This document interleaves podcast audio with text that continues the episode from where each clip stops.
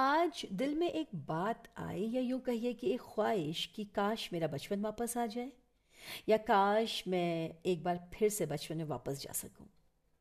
आज उस time machine को पाने की इच्छा भी अचानक बढ़ गई जो कभी अपने बचपन के टीवी सीरियल्स में हम लोग देखा करते थे, जिसकी मदद से हम कभी पास्ट में तो कभी फ्यूचर में जा सकते थे। तो आइए अपनी दोस्त बारिश के साथ बचपन के उस घर पर दस्तक देने, जिसके अंदर से आज भी एक सच्ची हंसी और एक मासूम ठिठोली की आवाजें आने लगती हैं। एक ऐसी गर्माहट आपको जकड़ लेती है जो सिर्फ और सिर्फ दिल के रिश्तों में बसती है। खानों पकवानों की वो खुशबू आने लगती है जो केवल दादी या माँ के हाथ से बने खाने से ही आ सकती है। तो चलिए मेरे साथ एक चहलकदमी तो बनती है जनाब उन उबड़ खाबड़ गलियों की। एक दिन उम्र ने तलाशी ली तो जेब से लम्हे बरामद हुए। कुछ गम के थे, कुछ नम से थे, कुछ टूटे हुए से थे। जो सही सलामत थे वो बचपन के थे।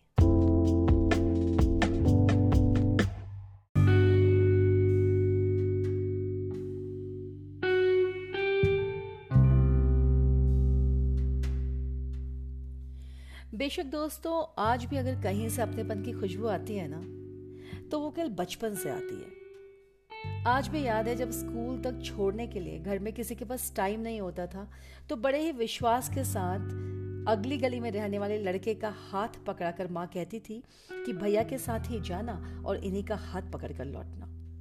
और वो अगली गली का भैया भी ना सिर्फ मेरा हाथ पकड़ के जिम्मेदारी से मुझे लेके जाता था, बल्कि मेरा बस्ता भी आते जाते उसी के कंधों पर होता था। एक्स्ट्रा ट्यूशन क्लासेस जैसे कोई चीज ही नहीं होती थी। अपना होमवर्क, प्रोजेक्ट, असाइनमेंट्स लेकर मोहल्ले के किसी भी दीदी भैया के घर जाकर बैठ जाते थे, और जब माँ खाने के लिए आवाज लगाती थी तो कहते थे खाना भी यहीं खाकर आएंगे।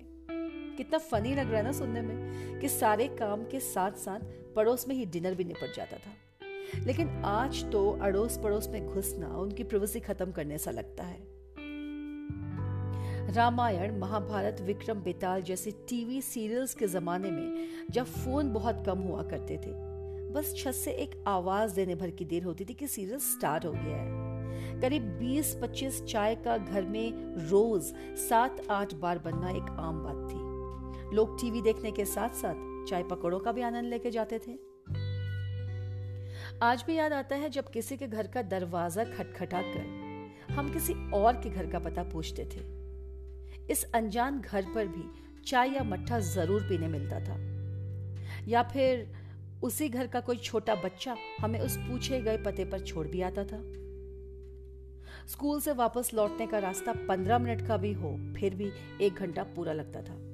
लाला जी की दुकान का चूरन, पान की दुकान का मीठा पाउडर, घड़ी वाले अंकल की कविता, या फिर किसी दोस्त के घर जाकर नींबू पानी या सुबह का बचा हुआ भात, कुछ भी तो नहीं छूटना चाहिए था ना। सोच कर ही गुदगुदी होने लगती है। एक बात सोच कर तो अपनी बेवकूफी पर ही झुंझलाहट से होने लगती है। मोहल्ले का कोई भी ताऊ, चाचा, अंकल, भैया थप्पड़ मारकर या सिर पर टपली देकर ये कहते निकल जाता था कि अब तक घर क्यों नहीं पहुंचे। लेकिन उनकी चिंता और अपनापन आज भी दिल को पसीज जाता है। बड़े बाग वाली अम्मा के खेतों से नींबू, सेब, आड़ू, अमरूद, नाशपाती चोर कर जो ना खाई तो कभी फलों का स्वाद ही ना आया, और उनकी भद्दी गालियां ना सुनी तो जीवन में कविता और संगीत का पता ही नहीं चला। बाजार क्या निकले, मोहल्ले की सारी आंटियों ने सामान का पर्चा पकड़ा दिया, लेकिन ना कभी शर्म आई ना गुस्सा, क्योंकि पता ही नहीं था कि यह हमारे सगे नहीं है या इनसे हमारे खून का कोई रिश्ता नहीं है। मैंने तो अपने इंटरमीडिएट के एग्जाम्स भी पड़ोस की चाची के घर से दिए। मेरी जॉइंट फैमिली में एकांत में पढ़ने की कोई गुंजाइश भी तो नहीं थी। चाची मेरे साथ ही सुबह 4 बजे उठ जाया करती थी। मुझे चाय, गर्म पानी जो देना होता था, और बेचारी अच्छा नाश्ता ना कराने की वजह से मेरे नखरे भी उठा लिया करती थी।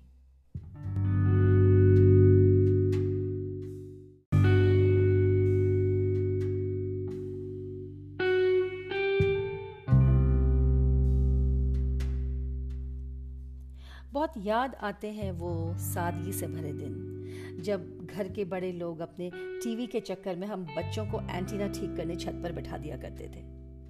जब टीचर का झन्नाटेदार थप्पड़ खाकर भी हमारे कान के पर्दे ज्यों के त्यों दुरुस्त रहते थे।